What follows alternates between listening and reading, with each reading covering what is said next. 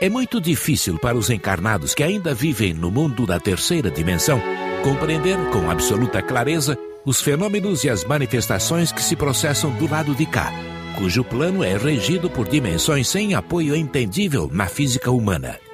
Acresce ainda que os estados vibratórios vividos pelos desencarnados superam qualquer concepção dinâmica de velocidade concebida pelos terrícolas.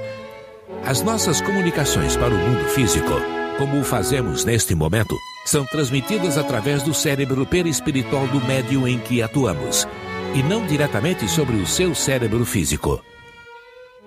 Mediunismo. Ramatiz.